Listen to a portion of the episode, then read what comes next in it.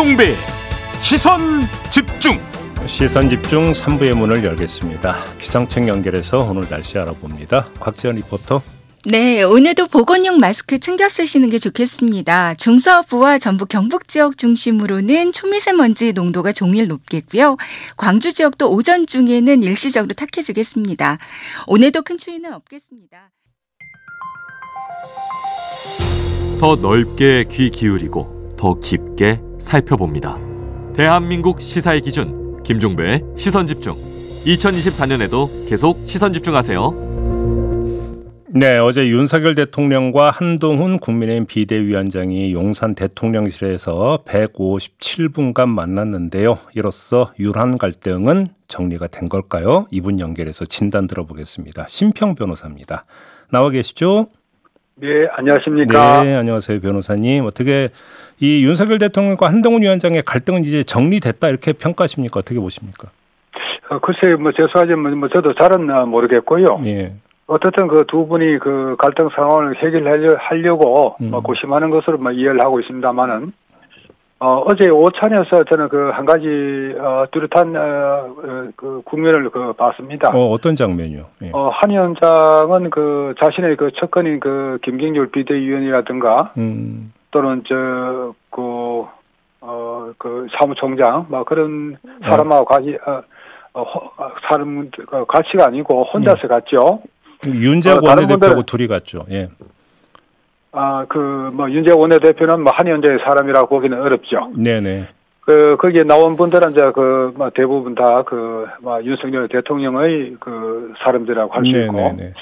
그래서 이제 이런 그, 어, 이 모습을 보면은, 음. 한 위원장이 그 계속 그 차별화를 고집하면서 음. 윤 대통령과의 그 긴장 국면을 조성하기보다는 음흠. 아 이제 그 양자 간의 그 안정화 네. 아 국면을 그 더 어, 추구하는 쪽으로 그 네. 방향을 튼 것이 아닌가 네. 하는 막 그런 생각을 했습니다.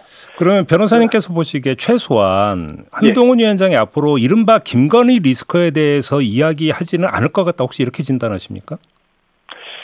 어 글쎄요 그 김건희 그 여사 문제는 어, 지금 어 특히 그 명품백 그 사건은 그 너무나 그 왜곡돼 있죠. 음. 아, 이런 문제에 관해서 그, 뭐, 김여사, 그를 그 비난하고 하는 것은. 네. 하, 이 함정을 판 사람을 비난하는 것이 아니고 함정에 음. 빠진 사람을 그 비난하는 것이죠. 음. 물론 그 김여사가 어, 그런 그 종북 인사를 아무런 신원 조회도 없이 그, 이 만나시고 또 어, 그, 뭐, 고사를 했습니다만은, 그, 결국 그 반환하지 못하고 한 음, 것은, 음. 그 부주의만, 부주의함을 우리가 꾸짖을 수는, 나무랄 수는 있어도, 네. 그 함정에 빠진 사람을 그, 이, 비난할 수는 없는 것입니다. 음흠. 그, 이런, 어, 그, 어, 한동훈 어, 위원장 측에서 지금, 어, 얼마 전까지, 어, 윤 대통령과의 그 과거만 차별화를 그 기하는 것이, 네. 어, 그런 우선 막그 김사 문제에 관해서 어, 뭐 김사를 그 어, 온갖 수모를 당, 당한 끝에 어, 단두대에 처형된 그 마리아 앙토네트에 비교한다든지 하는 이런 것은 뭐 너무 지나친 음. 것이 아니었나 싶고요. 네. 또 한 가지 그 어, 지금 그 간과되고 있는 것이 어, 한동훈 어, 위원장이 어, 대통령의 그 당부 개입을 저, 즉 어, 어, 명시적으로 거부를 했습니다. 네, 사퇴 요구를 거절했다 이렇게 표현했었죠. 예. 아닙니다. 당무 개입을 그 하지 마라. 예. 이런 식으로 그 어, 태도를 어, 경화시켰죠. 예. 어, 그런데 그 이건 그한 위원장이 그 아주 그 잘못 알고 있는 것인데요. 음. 어, 이 국민의힘의 그 당원이나 민주당의 그 당원을 봐도 네. 현, 어, 자당 출신의 그 어, 대통령이 어, 당무에 상당 정도로 그 관여하는 것을 허용을 하고 있습니다. 음. 어, 이것을 오해해서 어, 한 위원장이 대통령의 당부 개입을 단호히 그 거부하고 네. 이런 그 차별화의 행동이 그 네. 어떤 어 이 어떤 이성적인 또 객관적인 합리적인 어, 지지를 그 받기가 어려운 측면에서 공격을 음. 하고 들어간 것이죠. 음. 그래 이제 뭐 이런 것을 뭐그한 위원장이 좀 자제를 하는 어, 그런 어, 상황으로 보입니다. 그래요. 지금 뭐 그 변호사님의 말씀에서 지금 그러니까 그 몇 갈래 지금 뭐 질문이 좀그 따라 붙어야 될 것 같은데 일단 예. 그러면 하나하나 좀 확인 좀 할게요 변호사님. 예. 일단 그 김건희 여사의 명품백 문제에 대해서 국민 눈높이에서 바라봐야 된다는 한동훈 위원장의 발언 자체가 상황을 잘못 인식한 잘못된 발언이다 이렇게 평가하시는 거고요. 첫째. 아니 저그 그게 아니고 네. 아 그렇게 이제 그 단순화시켜서 말씀하실 것이 아니고 네. 한 위원장이 그 발언은 그 전에 음. 아 그 어그뭐이 언론에서도 한 위원장이 대변인 역할을 한다는 그 김경률 그 비대위원이 네. 어 김건희 여사를 아그 마리 앙뚜아네트에 그 비교하고. 하는 그런 걸 전제로 해서 하는 말입니다. 예, 그러니까요. 예. 그래서 그걸 전제로 해서 음. 그, 그 국민 눈높이에서 바, 어, 바라봐서 그 어떤 대, 어, 대통령실에서 네. 어 그것을 그 그대로 그 감수해야 된다 그렇게 말하고 하는 것은 너무 지나친 공격이죠. 그러면 지금 예. 어제 그 모임의 형식을 보면 그 예. 이제 보통 이제 그 당 지도부가 새로 갈리면 상견례 자리에서 이제 그 전체를 부른 적이 여러 번 있지 않습니까? 그렇죠. 근데 어제는 안 불렀단 말이에요. 그러면 지금 예. 변호사님의 그런 진단에 따르면 예. 용산에서 김경률 비대위원을 어떻게 바라보는가를 한번 그 엿볼 수 있는 한 장면이다. 혹시 이렇게 해석을 할 수 있는 걸까요? 그러면? 글쎄요, 그, 뭐, 그, 저, 현재 그 비대위원들의 그 어떤 그 정치적 비중이 그 너무 낮지요. 낮아요. 아. 네. 어, 그, 뭐, 몇 분은 뭐또 현역 의원도 계시가 합니다만은, 네네. 어, 과거의 어떤 그 비대위원 어, 그런 체제에 비해서 음. 한동, 아, 한동훈 위원장이 그 어떤 독주를 그 보장하는 음. 뭐 그런 어, 비대위원 어, 체제가 아닌가 싶은데, 네. 어, 그런 어, 비대위원을 그 전부 그 대통령실에 초청해서 음. 어, 오찬을 같이 하는 것은 뭐 좀 어렵지 않았을까. 뭐 네. 그러나 그것보다도 저는 그 사무총장이 빠진 것에 그 조금 음. 주목하고 있습니다. 그래요. 알겠습니다. 그러면 지금 그 윤석열 대통령이 조만간 언론과의 예. 대담을 통해서 이제 직접 설명을 할 계획이라고 하잖아요. 예, 예. 그럼 만약에 윤석열 대통령이 그렇게 설명을 하면 예. 상당수의 국민들이 고개 끄덕거리면서 양해할 거다. 혹시 이렇게 그 전망하시는 겁니까? 어, 그, 뭐, 어떻게, 그 인류, 뭐, 하나의 그 답으로 그 명쾌하게 말, 말씀드리기는 어렵습니다만은, 네. 어, 우선 막 그, 지금 가장 그 현안으로 그, 어, 대두된, 음흠. 어, 김 여사의 그 명품백 문제, 네. 이 문제에 관해서, 어, 그 사실을 소상하게 그 설명을 하, 하시고 하면은, 음. 어, 많은 국민들도, 아, 거기에 그 납득을 하실 것으로 저는, 어, 어, 막 전망하고 있습니다. 그렇게 보시는 거고요. 예. 그 다음에 당무 계획 관련해서 지금 이제 그 조금 전에 말씀을 주셨는데 그럼 제가 한번 비교해서 질문을 드려볼게요. 박근혜 대통령도 1호 당원 아니었습니까? 예, 예. 그럼에도 불구하고 당시 청와대 정무수석실에서 공천에 개입한 부분에 대해서 유죄 판결이 나왔단 말이에요. 예. 이렇게 놓고 본다면 예. 그 폭넓게 당무에 관여할 수 있게 허용하고 있다는 변호사님의 해석과는 좀 다른 결론이 나올 수도 있을 것 같은데 어떻게 봐야 되는 겁니까? 어, 우선 말이죠. 네. 그, 당무 관여하고, 음, 그, 선거 개입하고는 틀립니다. 네. 어, 지금 그 김선생님이 말씀하신, 어, 그, 박근혜 대통령의 그 유죄 판결, 어, 네. 거기서는, 어, 이 공직선거법상의 그, 어, 그, 중립의 의무를 지켜야 하는 공무원으로서 대통령이 선거에 그 개입했다는 어, 것입니다. 예, 예. 그러나 그, 당무 개입은 그거하고는 또 조금, 어, 어, 성격을 그 달리하는 것이죠. 음. 어, 국민의힘 그 당헌 제8조 네. 그리고 민주당 그 당헌 그 제13장에서 그 전체적으로 다루고 있는데 특히 그 제105조 2항을 보면은 네. 대통령의 그, 어, 그, 여- 여당에 대한 그 당무 개입을 상당한 범위에서 허용을 하고 있습니다. 음. 허용을 하고 있다고 저는, 어, 저 헌법학자로서 해석합니다. 그러면 저- 또 단순해서 질문 드려볼게요, 변호사님. 예. 그러니까 예를 들어서 비대위원장을 계속 맡을 거냐 말 거냐의 문제는 선거와는 무관한 당무이기 때문에 이걸 그 문제 삼을 수가 없고 다만 공천에 대해서 감나라 대추나라 하면 그건 선거 개입이기 때문에 문제가 된다. 혹시 이런 취지의 말씀으로 이해해도 될까요, 그러면? 글쎄요, 그, 뭐, 저는, 어, 윤 대통령께서, 그, 어, 뭐, 유, 뭐, 그, 어떤 의중을 가지셨는가, 뭐, 모르겠습니다만은, 네. 어, 한동훈 비대위원장의 그 사태를 그렇게 그, 막, 어떤 그, 그, 공개적으로, 뭐, 뭐, 만약에 그, 뭐, 공개적으로 하신 건 아닌데, 네. 그래, 요청하신 것은 막 조금, 어, 성급한 면이 있지 않았나, 그 생각을 합니다. 그러니까 이게 법률적으로 저촉되느냐 안 되느냐를 여쭤본 겁니다. 그, 이, 과연 그, 어, 이, 그 비대위원장의 그 사퇴 요구, 음. 아, 그것이, 어, 당헌에서 보장하는 어, 대통령의 그 당무 관여, 아, 예. 그 범위의 것인지, 예. 아니면은, 어, 그 선거 개입의 것인지, 음. 그 양자 중에 하나를 그 선택하라고 하면 저는 그 당무 관여로 봅니다. 당무 관여로 당무 개입에 해당이 되긴 한다. 그 당무 개입이라기보다는 어 이그 국민의힘이나 그 민주당의 그 당헌이 보장하는 당무 아, 아. 관여로 저는. 정상적인 당무 관여에 해당이 된다 이런 말씀이시네요. 위법적인 그- 요소가 없다. 어, 그 표면상으로는 선거 관여의 어 정황은 그 발견하기 어려운 거 아니겠습니까? 알겠습니다. 그 아무튼 이런 과정을 거치면서 여론조사 결과를 보면 한동훈 비대위원장의 지지율은 계속 상승세에 있다고 하는데 이건 어떻게 평가하십니까? 어, 그, 한 위원장이 아까 말씀드린 그 당무 어, 개입, 어, 그, 막, 그, 이, 그 금지 또, 어, 김 여사에 대한 그 공격, 뭐 네. 그런 걸 통해서 어, 상당한 어, 지지를, 어, 국민들 그 지지를 그 받고 인기가 상승하고 있는 것은 뭐 분- 분명 사실이죠. 예.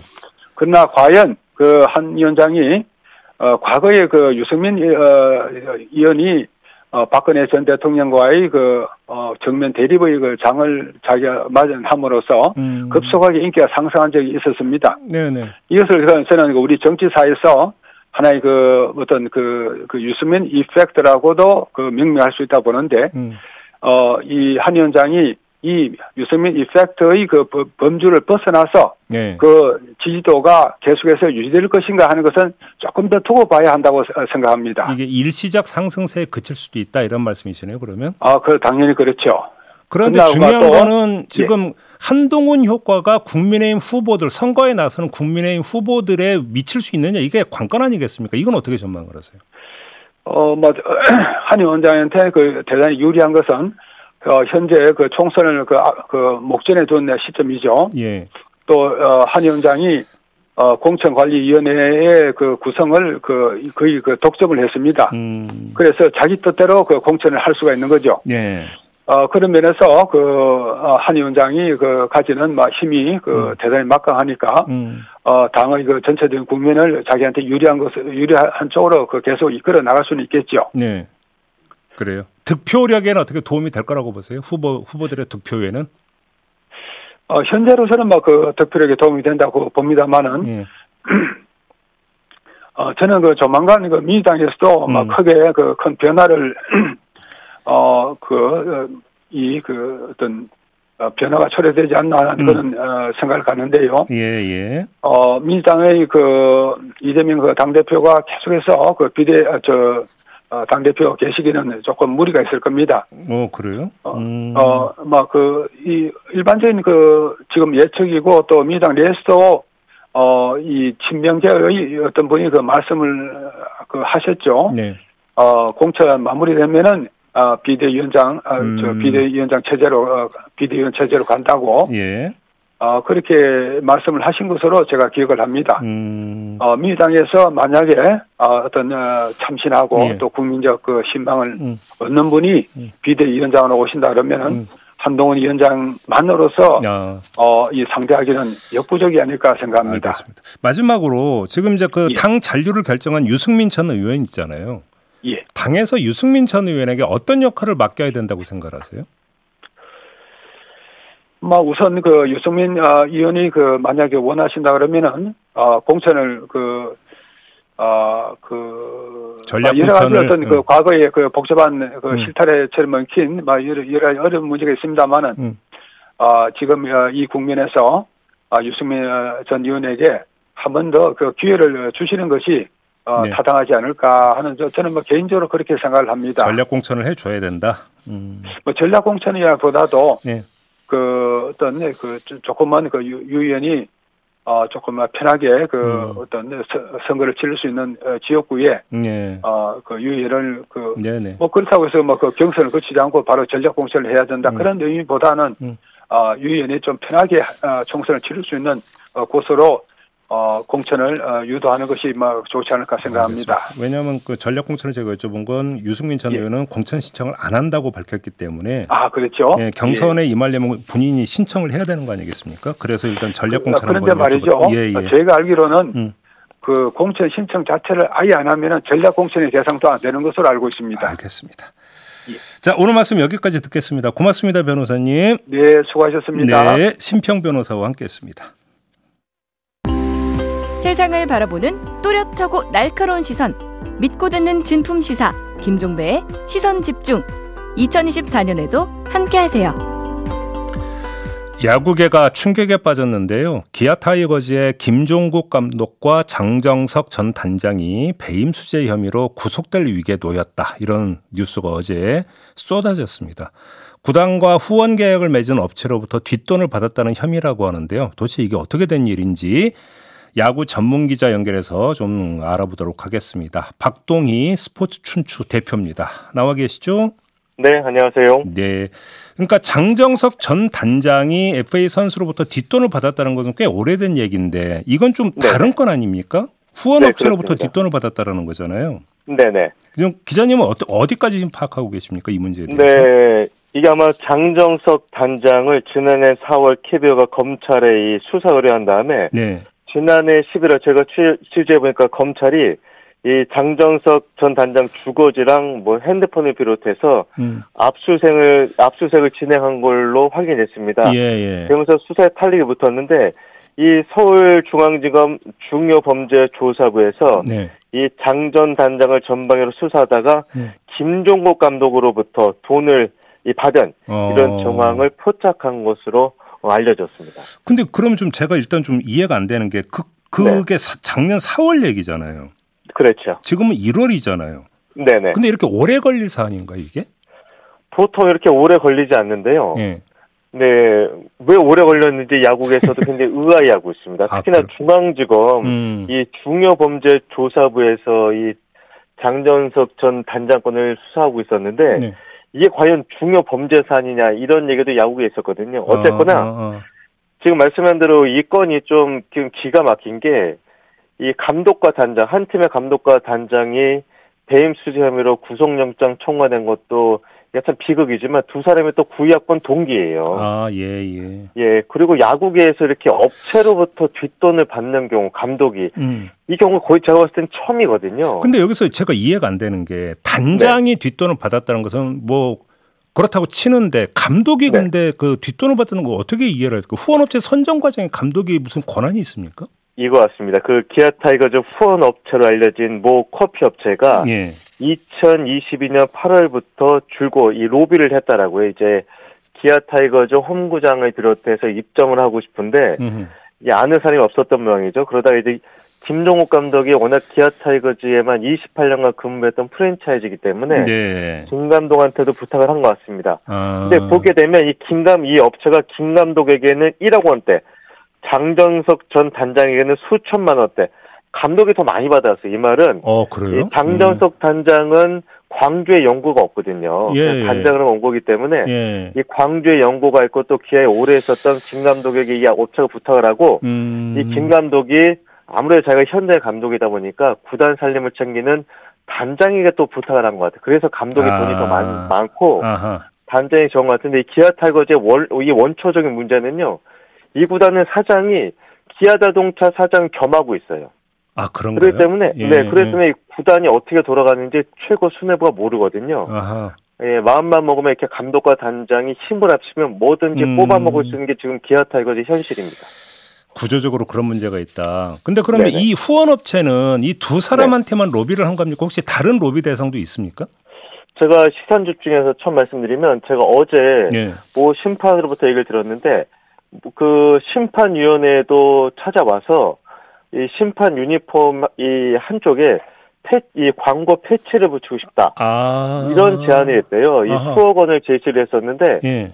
이 심판위원회가 KBO에 물어보니까 KBO가 당신들이 돈을 받게 되면 KBO랑 50대 50 나눠 가져야 된다. 음. 이 말에 심판위원회가 굉장히 기분이 나빠서 이- 이게 이걸 받아들여지 받아들이지 않았다고 했는데 음. 이 심판위원회가 광고 받는 걸 KBO랑 나눠 갖는다는 것도 이번에 처음 드러난 것 같아요. 아, 그래요? 그런데 이 네네. 업체가 그러면 심판위원회 혹시 다른 구단에도 혹시 그러면 그 로비를 했을 가능성은 어떻게 보세요? 아직 다른 구단은 얘가 들어오지 않았는데 예. 이 심판들에게까지도 본인들 광고를 붙이려고 했던 거 보면은 네. 아마 다른 구단을 상대로도 로비를 펼치려고 하지 않았을까. 어. 뭐, 예, 그런 생각할 수 있겠죠. 그러니까 그럼 이 후원업체가 정말로 입점 내지 뭐 광고판 이런 것들을 확보를 했는가는 금방 확인될 수 있는 거잖아요. 다른 구단 대상으로도.